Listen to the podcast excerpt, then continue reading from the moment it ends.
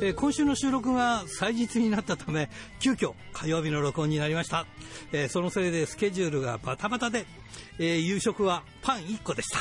目指せ69キロひらがなの荒井圭です。戦士の姿よ。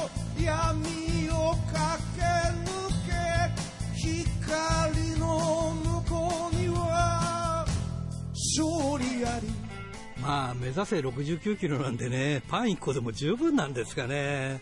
でもやっぱりねコロナに負けないためにはしっかりと食べしっかり寝てね。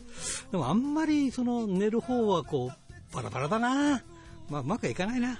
まあでも健康で頑張りましょう。ということで今週もこういう話題です。汗と涙洗い流し一つ一つ噛みしめながら戦う敵は己だけチャンピオンベルトだけじゃない大事なものにさあ今日のゲストはこの方です。えー、アルマリブレ。かぐやあすかリングアナウンサーです。こんばんは。こんばんは。はじめまして。かぐやあすかと申します。よろしくお願いします。よろしくお願いいたします。まあね、ちょっといろいろ調べたんだけど、あんまりなんか人となりがわからなくてごめんなさいね。えちょミステリアスを生き、もう ミステリアスで生き抜いてるんで。あーちょっといろいろ聞いていきたいんですが、なんかはい。聞いたところによればすごい高学歴だっていう話を聞いたんですが、あの、遠い風の噂ですね。おーなんかね、だって、えー大学をなんか首席で卒業して、はいで、こ国立の医大大学院に入学した医大だよ。普通の大学院じゃないんだよ。ねえ。偉大ですね。ねえ確実偉大入りましたね。はい。僕もすごい年になってから、あの、国立の大学院へちょっと通ったりはしてますけども、いやでもなん、か小ネ、小ネタですよね。うん本当に私の場合は。すごいね、でもね。で、はい。これって、はい。まあそのリーグアンナの話はちょっと置いときますが、はい。医大の大学大学院って何を研究なされたんですか、これ？あのー、筋ジストロフィーとか、はい iPS 細胞とか、はいはいあのあたりの再生医療の方を iPS といえばねちょ,、はい。ちょっと前すごい話題になりましたよね。だいぶ話題になりましたね そんな形で、はい、あの、再生、最先端再生医療っていう、あの、まあ、堅苦しい名目の研究職を、研究者としてやってましたね。一時あの、時代に入って。理系上って言葉も流行りましたよね。流行りましたね。まあ、一応理系上の端くれではありますね。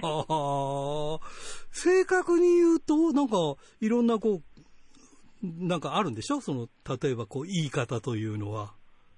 まあ、あるとは思うんですけど、まあ、とりあえずは、あの、はい、適当に選ばせてやってます。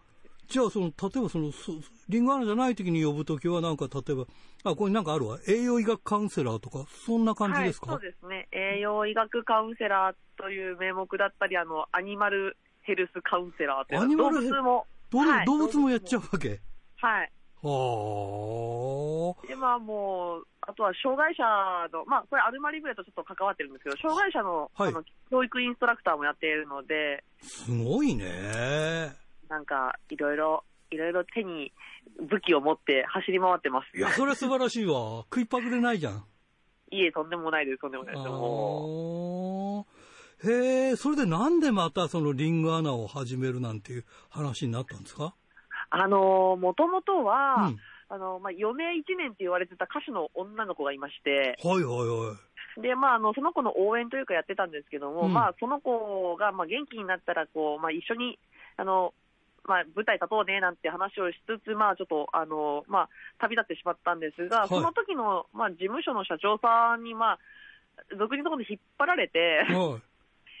初めていただいたお仕事が、あの、天竜プロジェクトさん、はいはいはいはいはい。はい、なんで、はいそこの、まあ、いろいろデザインとかをさせていただいてる中で、デザインもやっちゃうの？はい。すごいな。ま あその中でなぜかあの、これまた変な話で、あの、はやぶさ選手、はいはい。はやぶさ、はやぶさ選手仲良かったからずっと。私のですね、同郷なんで、あの、熊本？妹みたいに、はい。あの、妹なんですよ。なんで、僕お葬式、妹みたいに本当にや可愛がってもらって、お葬式出たら、あの、弟さん来ててとっくりだったんだよね。びっくりするくらい似ててさ。あ、そうなの。なんで、あのそれでまあ、はやぶさ選手にも、まあ、焚きつけられ、はい。江崎英二君でしたよね。そうですねあの、だから最後大変だったけどね。あ、じゃあそうですねそういう、そういう怪我する前に仲良くなったの？いや、怪我した後なんですよ。あ怪我した後に、やっぱりその怪我を通じてみたいな形で。いやももっと音楽を通じてなんですよ。あ、音楽なんだ。そうなんですよ。なんだかすごい、すごいね。あ、あそうなんだ。そうそうなんです。それで、まあ、あの、プロレスのいろはというか、まあ、俺みたいに戦えない、あの、体動かせない、あの、プロレスラーもいるから、お前もなんかできんじゃねえの？みたいな話で焚きつけられて、うん。で、あの、なんか知らない間にリングアナウンサーになってましたね。面白い。すごいバックボーン持ってるね。はい。いや、だけどさ、こんな、こんな経歴考えたらそんなことやってる場合じゃねえよ、みたいな、なんか、そんな感じなのになんで川柳プロジェクトから始まって、みたいな感じでね。まあ、その当時のその事務所の社長さんがまあそこに関わりがあったというのがまあ大きかったんですけど、まあ、天竜さんにも本当可愛がっていただいて、うん。あの本当ななんだかんだしてるうちにあの、まあ、音響兼リングアナで同時進行でできる役回りとかもいろいろと教えていただきながら、それは、はい、今、はい、カウンセラーとかそういうことやってるから喋るのもできるっていうことで、そういうとこが向いてきたのかね？どうなんですかそのたまたまその時その女性のリングアナが欲しいという話があって、はい。で他にいなかったからっていうのは、その時もあのまあ実はあの FM ラジオのパーソナリティをさせていただいていや、だからて、今。、すごいよね。そんな、そんな、な、だ喋るところからですよ喋ることができるんだって、それプロじゃないですか。喋りのねありがたいことで。ただ、うんやっぱやってみて難しかった。最初の1年はやっぱりもうズタボロでしたよね。なんでそれ FM で喋ろうなんて思ったの？えっと、でそれも事務所の社長さんの引き継ぎだったんです。あのああ、それもそうなんだ、含めて。そうなんですよね。あの、覆面女子レスラーのあの、レイ選手とのはいはいはい親交があって、彼女がやってたラジオを私引き継いだ感じで。なんか覆面選手、なんか友達多いね、はやぶさとかね。そうなんですよね。気がつけば、ただ今、うちの団体にいるうん子たちは、あの、全員すっぴんですけどね。あの、この前、誰か被せるわ。お世話になったあの、ジョー・アキラとヤコが、あの、うちの所属選手にはいなってます。はい。はい。えー存じ上げておりますが、いやーは、すごいね、なんか。で、はいなんか、熊本県出身でしょっていうことは。はい。でもなんかそのブラジルとか台湾とかなんか、いろんな国際的なこう、家庭に生まれるとかっていうのもなんか、えっ、とはい、父がブラジル。大人はブラジル 日本で、ははい。い、母が台湾と日本で。うわ。じゃあ日本が少ないじゃん。い。や 三分。あの、合わせれば4分の4分の1 2分の 1, 分の1は日本かな。あ。、2分の1日本。おーで、いや、そりゃすごいね。ということは、お父さんブラジル語喋ったり、お母さん台湾だから、今中国語っていうか、そういう言葉まあ、で、今でももう日本語しか喋らないですよね。あの、あちらの親戚とかから電話かかってきても、でも、今はもう共通語として英語なんで、ああ、そう。はい。すごいな。ということは、あなたも、たくさん喋れるんだ、じゃあ。えー喋りたくないです。喋りたくないってどういうこと？もうもう日本、日本に住んでるんで、日本語で行きたいですいやそうだけどさ、いやでも、憧れるよ、やっぱりそのたくさんの言葉を喋れるっていうのはね、才能だからね。いやいやいや、とんでもない、もうん。ね、バイリンガルでもすごいと思うのに、これ3つも4つも喋れたら大変なことだと思うね。ということは、う。はい。あの、英語の、その、なんアナウンスなんかもう、じゃあお手の物だ。いや、嫌いですね。嫌いですねってなんでまた。いや、でも、あれですよ、あの、やっぱりプロレスだと、うん。どちらかといえば、あの、スペイン語なんで、あ、そっか。はい、なんで、あの、本当ありがたいことになんか、マスカラス選手の、はいあの、マスクのタグのデザインとかも一度いただいて、させていただいたりとか。すごいね。ああの、本当あの、向こうの選手だとあの、スカイデ選手ってあの、向こうでちょっと、はい。あの、もうお師匠さんって言われてる方がいるんですけど、まあ、そういう方は、まあ、やっぱ、あの、スペイン語で、あの、やりとりを何回かさせていただいたりとかはしましたね。すごいなあスペイン語ね。いやーもうでもやっぱり日本語が一番ですね。いや、でもね、なんかプロレスでスペイン語を覚えるってのあるよね。あの、ありますよね。か数数字とかね。数字とかね。えーそうだよね。いやー、そうか。すごい、すごい経歴っていうか、なんか、んいっぱいいろんなことやってるのね。普通、普通ならね、こう求めてそういうことやりたくてもやらないじゃない。だって誰がマスカラスの、マスクのデザインなんかできるっていう話でしょ？もうやりたくなかったいうのは正直。だってさ、なんか、僕なんか最初に。うん、マスカラス見てあのスカイハイを聞いたときに、なんか、心が震える思いをしましたからね。でも、そんな方のね、なんかタグ、うん。タグとかのデザインとか話聞いたりとか、いやー、いろいろ美味しい思いをさせていただき、デザインはなんでやったの？デザインは、うん。もう本当に最初お絵描きから始まってて、たまたま、うん、こう、まあ、気に入ってもらったんですよね、描いた絵を。うん。で、そこからなんか商品化していって、じゃあデザインでやってしまおうみたいな。いや、なんか、これもノリですよね。なんか、まあ、大変苦労もしてるんかもしれないけど、め恵まれてるっていうか、割となんか、一つ一つ全部なんか、もものになってますよね。もう本当、周りの友人とか、うんあの本当、ファンの皆さんのおかげですね。ああ、になるほどね。はいうん。なんかプロレスの話じゃなくても、そっちの話になっちゃったけど。戻しましょうか、舵取りは。でも、楽しいですか？じゃあ、そのリングアナとしてやってらっしゃる部分では。いや私も戦ってるつもりでやってるので、ああ、すごいすごいすごい、それは。うんやっぱりこう、あの、リングアナがゴングを叩けば試合が始まって、うんゴングを叩けば試合が終わるっていうのああ、は、すごい。あの、本当にプレッシャーだうし、ん。あの、やっぱり、あの、な危ない危険なことが起こった時に、やっぱりレフェリーと、うん。あの、やっても無理やりでも試合を止めるという権限は、やっぱ一番は私の権限なんで、その時は。勇気いるけどね。かなり、あの、プレッシャー、命預かってるっていうプレッシャーはありますね。そうだよね。喋るだけ、最初やっぱり喋るだけって思ってたんですけど。実際あのあの、木槌を掲げた瞬間っていうのはもうそこからもう、あの、選手と同等じゃないですけど、もうリングの外で、あの皆さんのこう、エンターテインメントの楽しさを守りつつ、選手の命を守るっていう気持ちでやってますね。あの、重い話になりましたけど。素晴らしい。あんまりそこまで考えないよね、リングアナっていう、我々からの側からするとさ。あそまりなんかそうそうだよね。うん、いや、なんで、素晴らしい。負けないようにコールもしますね、命がけでやっぱり、あの、なんだろう、ん試合の中身をさておきながら、やっぱり彼らの一番最初のインパクトって、はいコールしてこう、ポーズ取った時じゃないですか。はい、そうですね。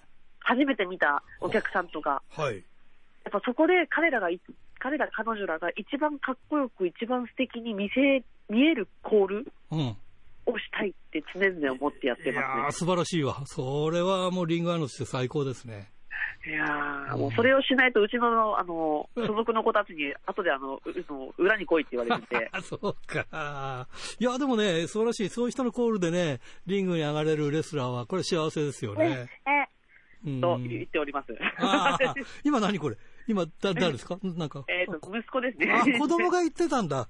えーさっきからなんか音が入ったら、なんだろうなと思ったけど、あーそうはい、ですか。あの、結構私が行くところでは、あの、みんな有名で、あの、アルマリブレではうちの息子に逆らえないっていうのは、ああ、そうなんですか。子連れで、あの、うんリングアナとか音響とかしております。ああ、そうですか。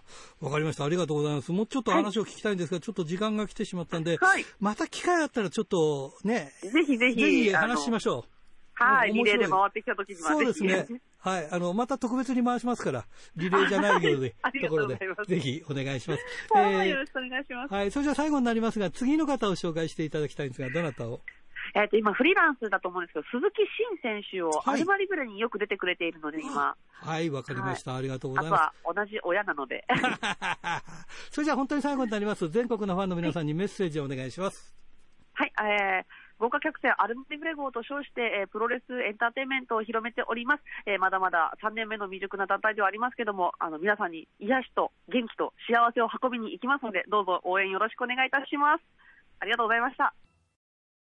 ドクターはい、どうも。今週もよろしくお願いします。はい、よろしくお願いします。ね、もう今はもう大変なね、えー、世の中になってましてですね、はい、相撲界の、相撲界のニュースがあったりとかね、えー、それから、まあ、オリンピックでね、開会式に関わる方が辞任とかね、いろんな、えー、ニュースでも世の中持ちきりですけれども。あれは、まあエルボーだよな、かち上げじゃないよなって思いましたよ。完璧に肘から入ってるからね。ああ、そうですね。まあ、前からね、言われてますけどもね。それ以外にもね、あの、大麻の問題とかね、なんかそんなのもありましたしね。はい。えー、まあ、それでですね、まあ、そんな中で、あの、私、えー、今週、えー、プロレス界でちょっと、えー、何か気になったニュースっていくつかありましたけれども、はい。まず第一はですね、えー、来週木曜日7月29日に、えー、ストロングスタイルプロレスの大会がですね、後楽園ホールで行われるわけなんですけども、はい、そこで、えーと、以前もまあお話ししましたね、そのタイガークイーンというね、うん、えー、選手が、えー、デビューすると、はい、いうことが言われてまして、それで記者会見があったんですけども、はい、そこで現れたそのタイガークイーンという人は、えーとまあ、ジャガーさんだとか、あの、新馬さんとかと並んだんですけどもね、はい、もう飛び抜けて背が高くて、スラッとした形方なんですよね。まあ、あの本当の170オーバーかと思われるっていうふうに、まあ、週刊プロレスの方にも書いてあったんですけども、はい、えー、まあ、あの、なんて言うんでしょう、こう長い、こう、あのかかとぐらいまであるようなこういうスカートを履いていて、うん、なんか少しヒールがありそうなですね、うん、あの靴を履いてますからね、実際にはまあ、えー、どれぐらいなのか、ちょっと完全にはわからないところもありますけども。ヒール脱いだら150センチとか言って 実際には森翔さんだったってことで。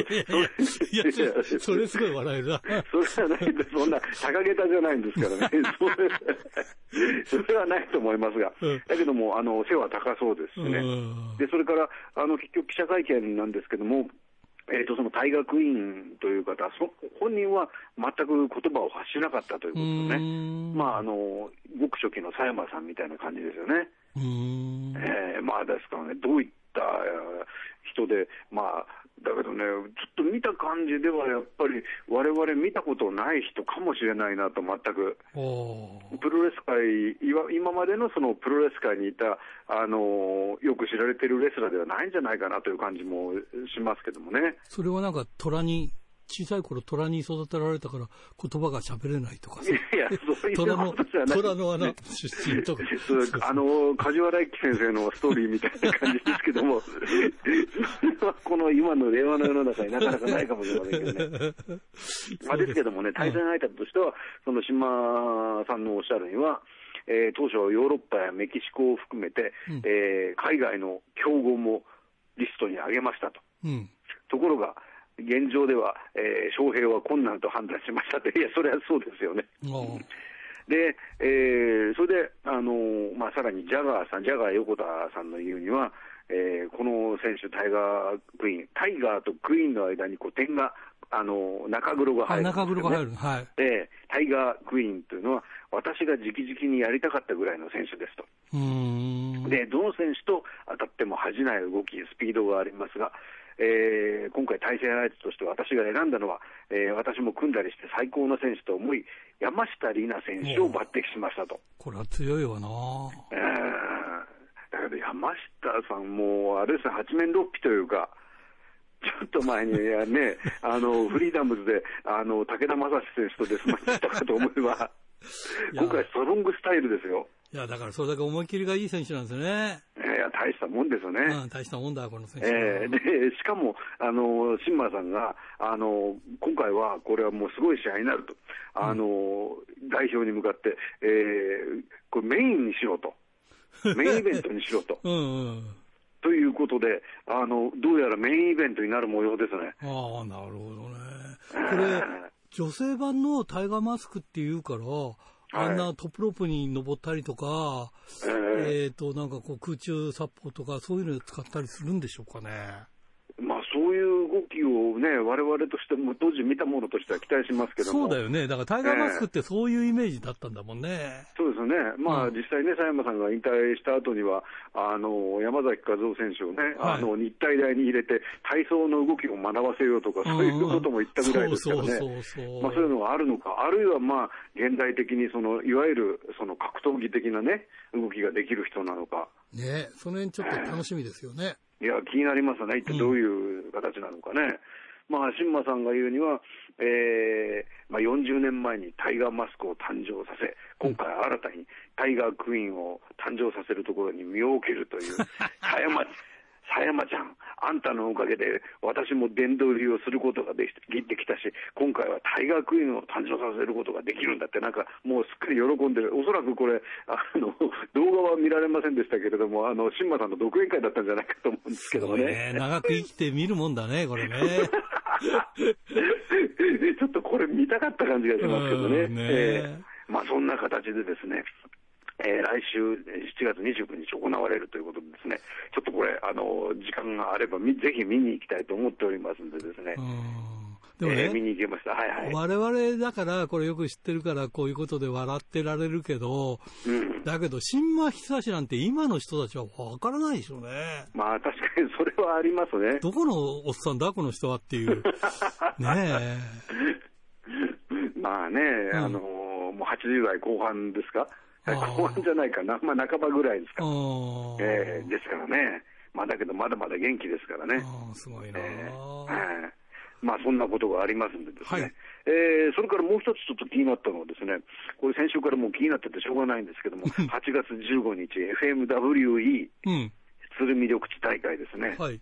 まあ、大日本だとかフリーダムズだとかでいろんなデスマッチが行われてた、えー、鶴見緑地大会ですけども、今回はですね、えー、内容が発表されましてですね、はい、タイトルはですね、地獄のデスマッチ in 大阪。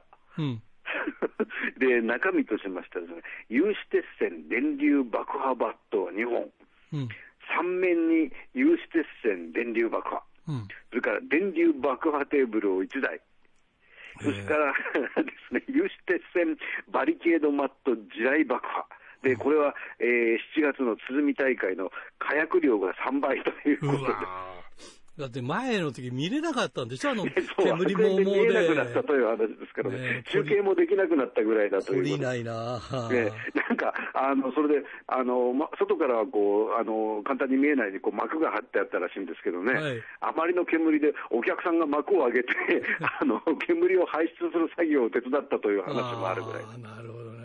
ええー、まあね、それで、えっ、ー、と、カードとしましては、はい、そのメインイベントで、大仁田、えー、淳、えー、岡田剛、長谷川組対、うん、ポーミミスター・ポーゴ、ミスター・ポーゴっていうのは、これ、WX 選手がこの日はミスター・ポーゴと名乗ると、はい、ミスター・ポーゴ、小高勇、うん、そして第3人目は X ということ。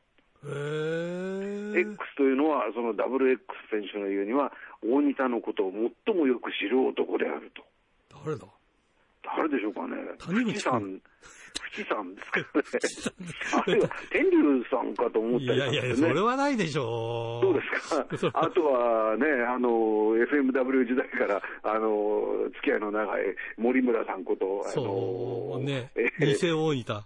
いやいや、違う、もう、違います、違う。偽大分さんは亡くなってしまいましたからね。あ、そうか、そうか。えー、あのあれですよ、えっ、ー、と、リッキー富士選手とかね。ああ、そうか、そうか、そうか。あるいは、あの、お母さんの絹江さんとかですね。いやさ、男でしたっけ？あ、そうか。そうそうちょっとこれ誰だか一体よくわからないんですけどもね。まあそういったような、えー、カードとなっておりましてですね。まあ、あの、あと、大分さんと、あの、近頃、ここ何年かでは、あの、付き合いの佐野直選手かなと思ったりしたんですけれども、佐野直選手はこの日ですね、第3試合で、えー、と、えー、橋本智彦、マクドナルド組対佐野直し、清水ライトという試合が組まれてますのでですね、えー、佐野直し選手ではないと、うん、いうことになります。誰だかちょっとよくわからないですからね。まあ、だけど、火薬量3倍って言いますからね、それが一体どういうことになるのか、ちょっとね、予想つかないところありますけどね。なんかやっぱりでも話題がね、はい、その、その試合そのものよりもその爆破の量だとか、その形式だとか、どうしてもそっちに行っちゃいますね。まあ、それはあの、かつての FMW 時代もそういう傾向は若干あったかもしれないですけどね。まあ、あの、なんて言いますかね、あのー、そういう方に興味が、まあ、あの向くのは若干ね、仕方がないところはあると思うんですけれども、だけども、あの前回のその7月の大会がもう予想を上回るものすごいあの煙だったとかですね、音だったとかっていうところがありますんでね。まあ、今回、どういったことになると、ちょっと予想がつかないですからね、これもあの、ええ、はい、あのなんか海外の方が、はい、投げ銭でやったりとかしても、海外の方がいっぱいこうみんな見てくれたとか言って、はいはい、だからそういうところでもやっぱり成立してるんだなっていうのがね、まあ、今回のライブ配信はどうもあるようですのでね、あの近日中にそのな、えーと、詳細が発表されるらしいですけれどもね。はい。えー、で、まあ、これがどういったことになるかということを考えながら、ちょっと週刊プロレスのですね先週発売号をちょっとパラパラと見てましたらですね、はい、ちょうどその、えー、先週発売後、73ページにですね、プロレス誌、あの日あの時というね、はい、あの昔をこう振り返るページがあるんですよね、はい、あの流智美さんが書いておられるページですけれどもね、はい、あのこのページは、あの週刊プロレスの後ろの方に、良かった記事、良くなかった記事っていうかこう、ベスト3が載ってるんですけどもね、そっちの方の、あの良くなかった記事っていうのは、いつも第1位が WW、なぜか WWE で。うんで2位があのこのページなんですよね。3位はフォト自慢っていうあの皆さんが撮った写真、はい、あの 寄せられるというようなページとほぼ決まってましてですね、まあ、そんなにこれつまらない記事じゃないと僕は思うしですね、はい、あのまだまだその当時のあの例えば国際プロレスだとかの話書いてあってあのオールドファンの皆さんはあの非常にあの好物じゃないかと思うんですけれどもね。はいで、えー、ちょうどその先週号にを見ておりましたらあの、国際プロレスの最後のシリーズになりましたですね、1981年、昭和でいうと56年の、うん、えー、ことが書いてあるんですけどね、はい、えー、最後のシリーズにその The Enforcer っていうですね、あのこう眼帯をつけたね、肩眼帯をつけたレスラーが来ましてね、はい、でえー、その選手が、えー、来る直前のその、えー、キャッチフレーズがですね、えーまあ、昔の新聞がこう切り抜きが載ってるわけなんですが、来た、飼育以上の小薩摩エンフォーサーと、火炎殺法で国際の連中を黒焦げにしてやると書いてありましたけどね。で、えー、記事を読みますとね、ザ・シークを上回る火炎殺法の使い手と言われ、プロレス関係者で、えー、消火器持参となる恐怖の事態が発生するかもしれないって書いてあるんですけども、はい、まあね、この当時のね、プロレスファンというか、まあ、自分も含めてですけどもね、こういうあのザ・シークの火炎殺法っていうのも、実際ね、そのなんていう魔術で使うのと同じで、こう急にぼっと燃えるね、はい、あのーこういうペーパーみたいのを持ってて、それを相手の顔に近づけるというですね、はい、今みたいなその、えー、口から灯油を吹くのとは全く違ったわけですよね。えだからね、今、当時のファンがですね、今のこの電流爆破がですね、火炎を見たら、どういうふうに思うかなということを ちょっと考えてしまって、確実の感があるなと思いましたけどね。だねだから、前のだとやっぱりこう、なんかロマン、ロマンチックな部分もあるけど、どんなものだったかっていうね、ね見たいというね。うん、そうそうそうそう。まあ、これもね、ある意味、まあ、あるところ、行くところまで行った 状態の、その、まあ、えー、なんかドリームマッチというかですね、というところもあるかもしれませんけどね。ねまあ、当時はこんなことになることをね、あの、ちょっと想像してませんでしたけどもね。まあ、プロレス関係者が消火器持参となる事態が発生するっていうね、うん、あのその後の、えー、剣道長崎さんがね、消火器と呼ばれるのもね、あのまだまだこの先の話ということになりますけれどもね。そうですね。わ、えー、かりました。もうこれからも待ちたいと思います。そうですね。はい。ということで、はい、今週もどうもありがとうございました。はい、ありがとうございました。おはがき、ルチャリブレえー、これは、えー、小樽市ラジオネーム黒潮太郎さんからですね、えー、7月23から東京オリンピックが開催されますが、えー、前回の東京オリンピック昭和39年の時私は小学生でテレビは白黒でした。ああそうだね。その時の柔道で金メダルを取ったオランダのヘイシクヘーシンク選手がその後全日本プロレスに登場しましたがパッとしませんでした、えー、今回のオリンピックからプロレスに転向する選手はいますかね？クエスチョン。え、この文章、何人のリスナーが理解できるかなって。まあそうだよね。ヘーシンクっつってもわかんないしな。まあ大変だね。はい。えっと、これは富山県高木克彦君からですね、メール作成中はまだのお話。木曜日だったかな、クエスチョン。えー、グレート YouTube チャンネルで、えー、飯塚優対野村拓也を配信。えー、個人的にはグレートがユースタイルを掲げた時に、ラジプロに自己流のユースタイルの野村拓也がグレートに上がったら面白いんではクエスチョン。とメールを送っていたので、とうとう野村拓也のグレートでの試合は楽しみですね。えー、解説の田村清が野村拓也を見てどう思うんだろうなって。そうだよね。本当にどう思うんだろうな。ちょっとこれは楽しみだね。はい。えー、これは清田区の金崎正史君からですね。走れなかった聖火ランナー、追い分けの岡崎君が6月のスターダム函館大会を泊まりで、えー、見てきたそうです。えー、綺麗な選手が多いと言ってました。私も深夜のテレビ番組で見ていますが、その通りですね。でも、ユニットプロレスが私は苦手なので、それにチケットも高いし、見に行きません。新井さん、岡崎くん、ノーザーアッパーくん、スターダム札幌大会楽しんできてください。ということでね。はい。楽しんでまいります。というか、まあまあ僕の場合は仕事ですけども。はい。えー、ラジオネーム、白石区、豊田勲君からですね。えー、横綱白鵬の勝ち上げに対し、三沢のエルボーかよという意見があったそうですが、一ノ瀬さんがツイッターで三沢光晴は奇襲などしなかったし、ゴングと同時にエルボーをぶち込むこともない。えー、試合に勝っても派手なガッツポーズなどもしない。えー、プロレスの中に美を求めていたということをつぶやいていましたが、えー、確かにレスラー、三沢光晴は美学のあるレスラーでしたね。えー、馬場さんの教えなのか、ストンピングを多用しないレスラーでもありましたし、てんてんてんということでね、いや、そうだよね。今考えれば三沢さんね、でもひどかったよ、本当にあの白鵬は。本当にエルボーの、三沢とは言わないけど、エルボーのようだったよね。まあ、あれで横綱だってんだから驚いちゃうよね。まあでも平気なんだろうね、本人はね。まあ、どうなんだろうね。はい。えー、千歳市、ラジオネーム、大和武さんから。新井さんこんばんは。えー、7月15日、初代タイガーマスク、佐山悟さんが率いる、えー、ストロングスタイルプロレスが発表していた女子版タイガーマスク、タイガークイーンを初公開しました。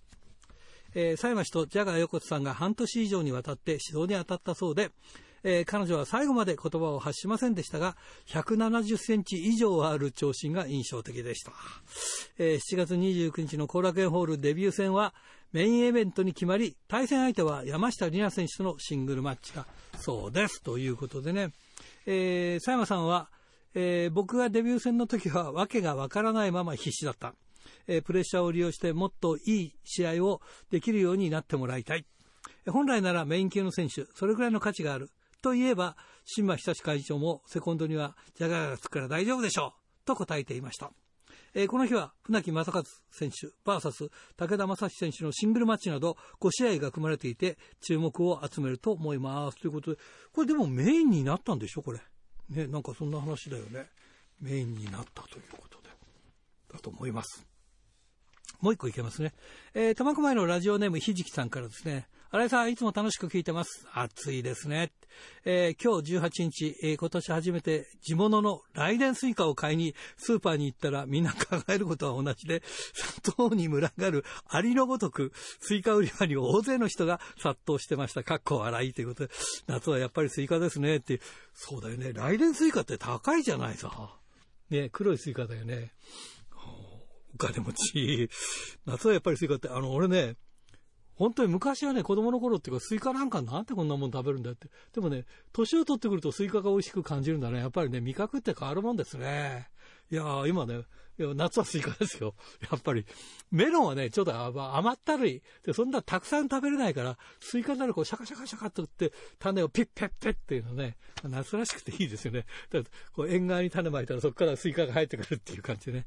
まあ、夏らしいな。ということで、おはがき、ルチャリブレでした。さあ、今日のゲストはこの方です。クレイン中条さんです。こんばんは。こんばんは。はい、北斗プロレスも大変ですよね。まあ、このご時世だから、えー、はい、仕事ができないというか、興行ができないというかね、もう、ね、いろんなことがあってね。はい、えー、まあ、そんな中、9月11日から、新たに、はい、えー、スケジュールが決まったということで、ちょっと今日はお知らせしようかなというあよろしくお願いします。えー、まずはちょっとお話していきましょう。9月11日がこれ、三笠ですね。そうです、はい。はい。えー、まあ、場所の方はちょっとここは、えー、湯の本温泉旅館駐車場。の駐車場ですね。はい、えー、10月3日、釧路管内。これはまだ場所は決まってない。で、釧路市ですね。釧路市でですね、まだ、え、あの、場所決まってるんですが、うん、えー、ちょっと釧路市の規定でですね、あはいはい。えー、2ヶ月前しか発表できないもんですから。なるほどね。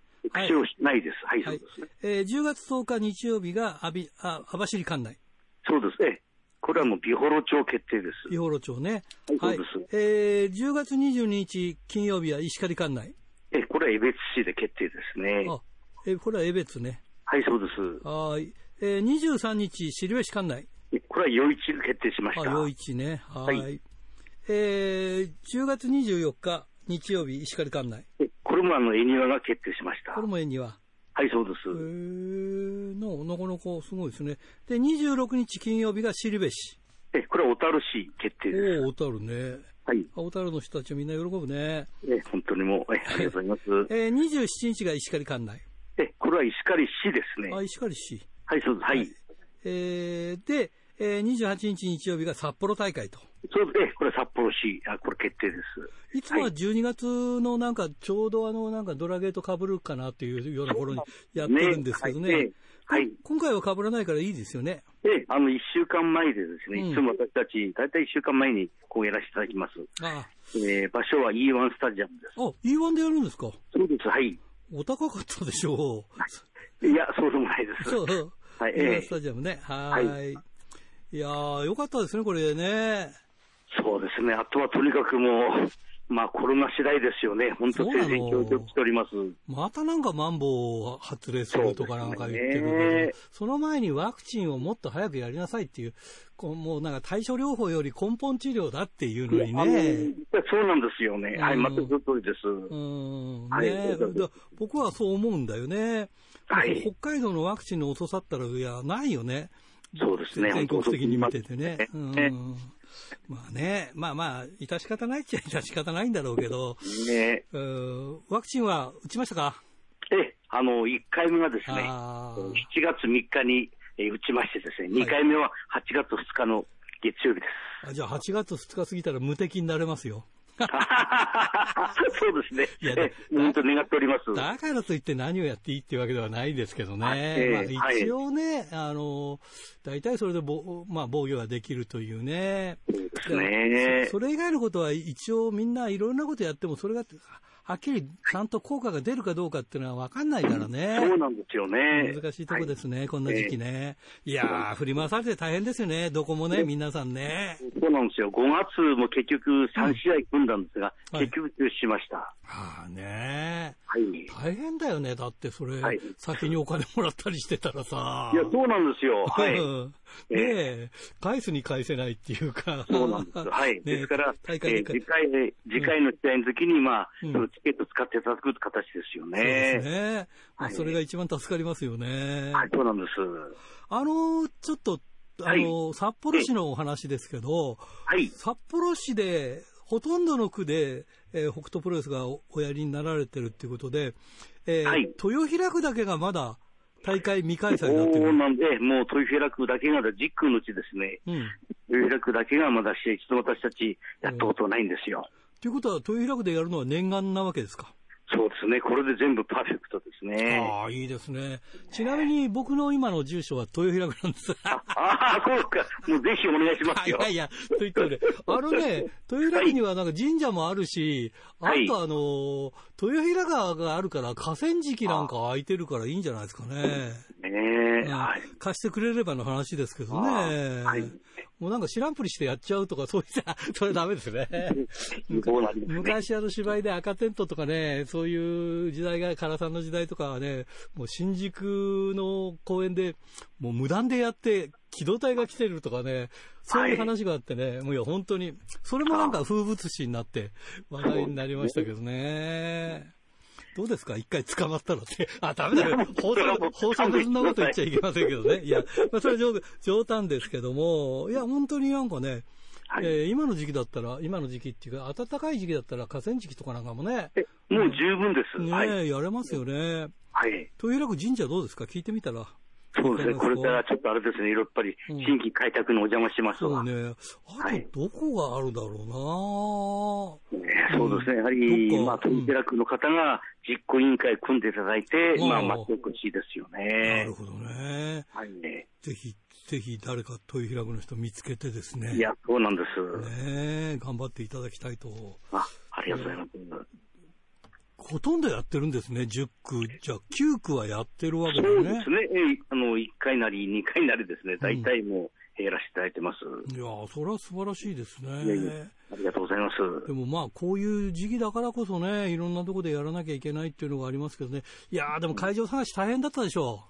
いや、大変でした。はい。大変でしたっていうか、まだこれだってこれから先ひっくり返るかもしれないですもんね。そのあります。はい。ねえ。はい、もう全然況々です。だからね、大変ですよ。あの、その、場所は決まったはいいけど、場所ひっくり返るかもしれないから、今度、そしたら、出場選手にね、スケジュール切ってもらうじゃないですか。そうなんです。ねえ、そしたらみんなその飛行機とかそういうのを取ったりとかするの大変ですよね。ですよね、うん、でもまあ、9月以降だから、はい、一応今のワクチンの状況では9月くらいでは大体こう回ってくるみたいなね、今、あの、65歳以下も、あの、今、はがき来てますから。あそうですね。はい。届いてきてますから、まだ若い人たちにはね、もうちょっとかかるけれども、今もう、間もなく届きます。うちまだ、いくつだっけ？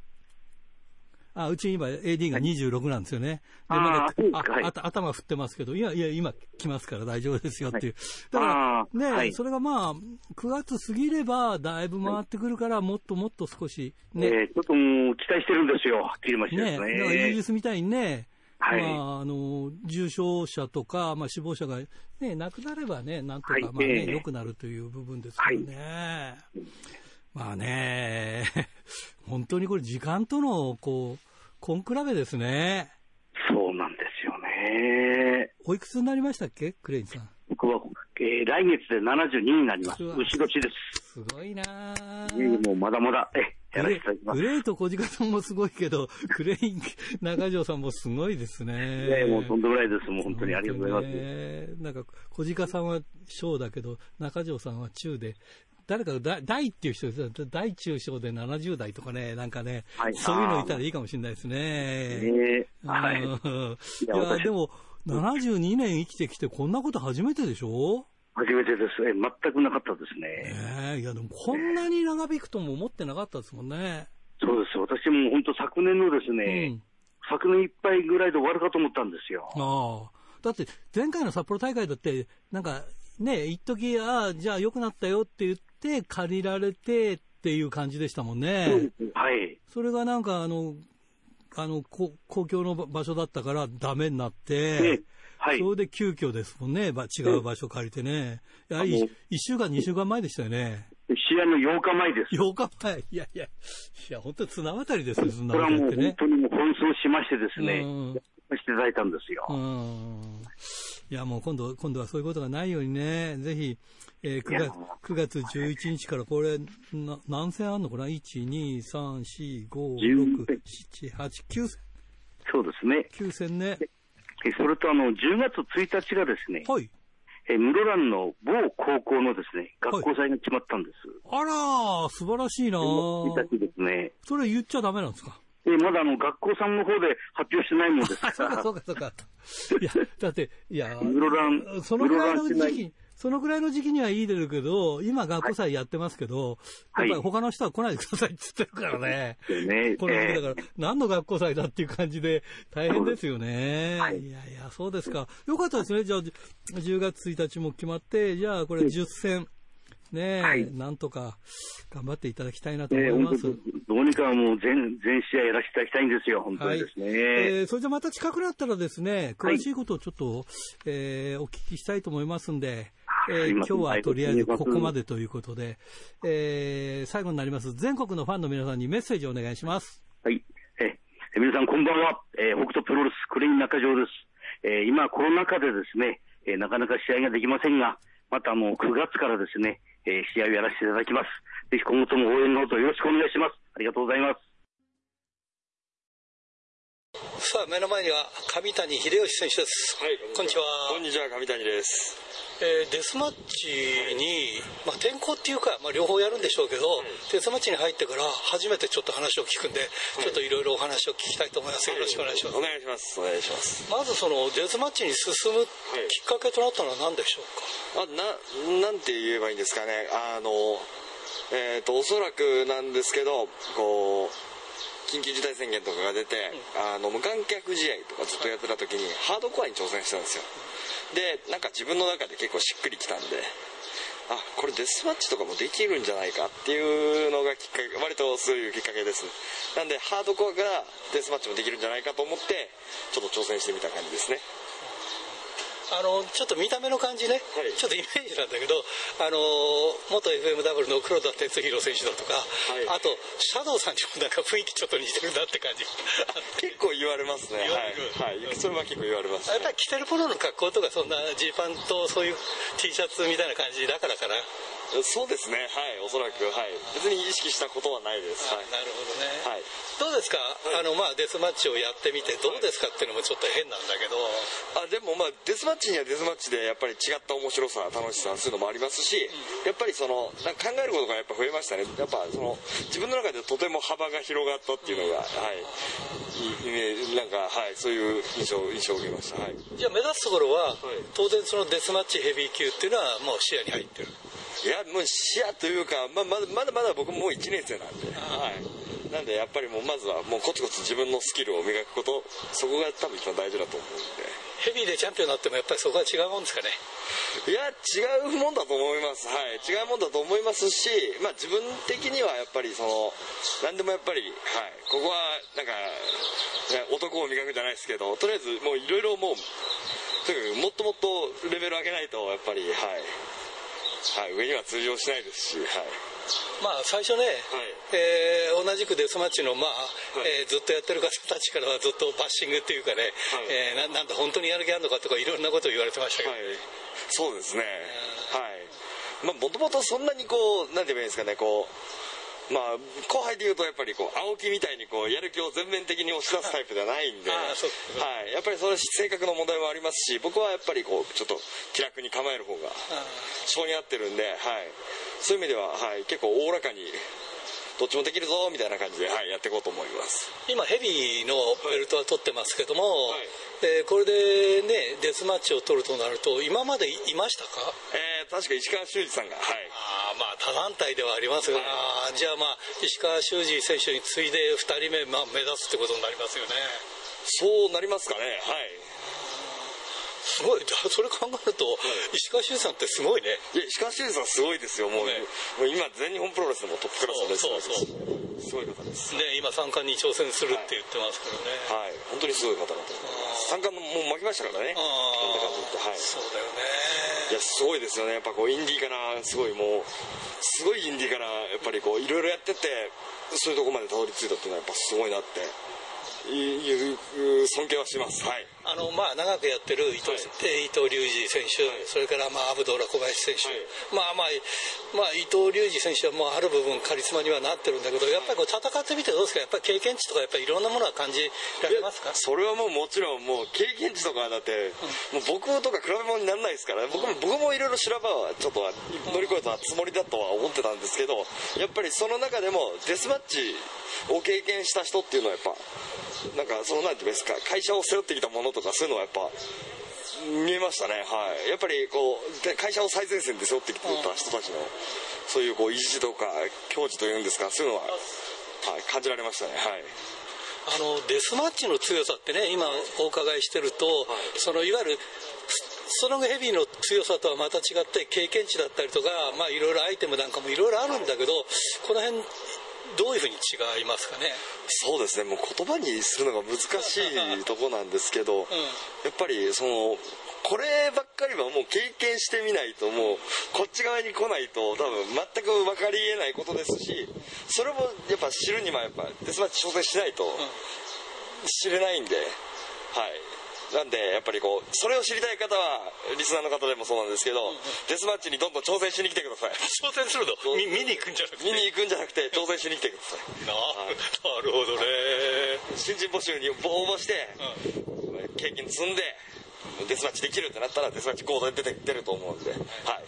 えー、ちょっと話変わりますが、はい、まあ、コロナで大変で、はい、まあ、大日本の方々もその、まあえー、コロナになった方もたくさんいたんですけど、ご自身はどうだったんですか？もうめっちゃ元気ですね。あの 一回濃厚接触者の疑いがあって、あのちょっとだけ隔離期間があったんですけどあれって不思議なもんであの感染した人より濃厚接触者になった人の方が隔離時間長いんですよね。そうなんですか？そうなんですよなんでもうものすごい暇でもう腕立て腕立て伏せとかスクワットとかずっとしてました僕あの金曜日に1回目のワクチン打ったんで、はい、大丈夫ですか？いやちょっとねあの何ともなかったけど2日目にちょっと打ったところが痛いぐらいでね、まあ年だからそんなにあの 若くないから大丈夫だと思います。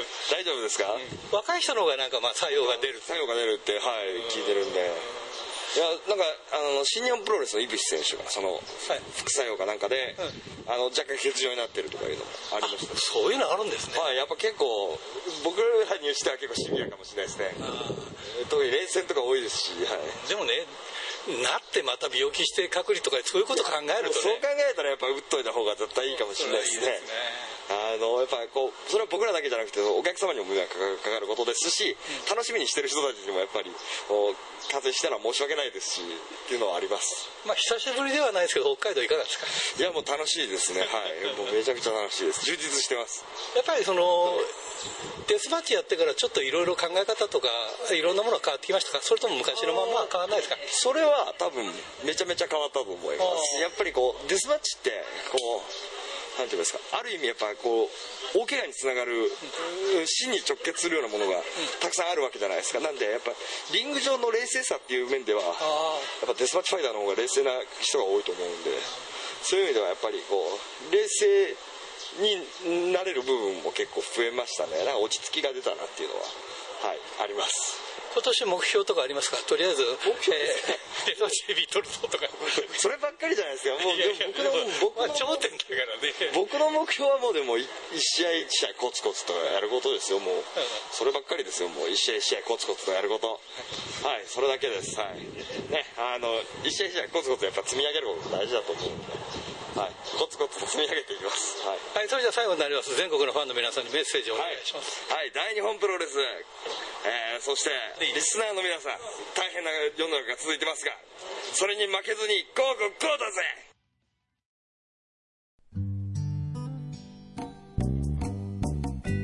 さて、先週のプレゼントの当選者を発表しましょう。先週のプレゼントは、回転寿司クリッパーと回転寿司春楽のお食事券。3000円分を3名様にということでした。当選したのは北広島市、えー、ラジオネームホワイトシャークさん。他2名様に当たりました。おめでとうございます。さて、今週のプレゼントは、苫小牧白尾院店舗を持つ回転寿司クリッパーと、苫小牧の100円クリッパー、千歳苫小牧にある回転寿司春楽、そして恵庭苫小牧の宅配店、宅春楽のお食事券3000円分を3名様にプレゼントします。どしどしご応募ください。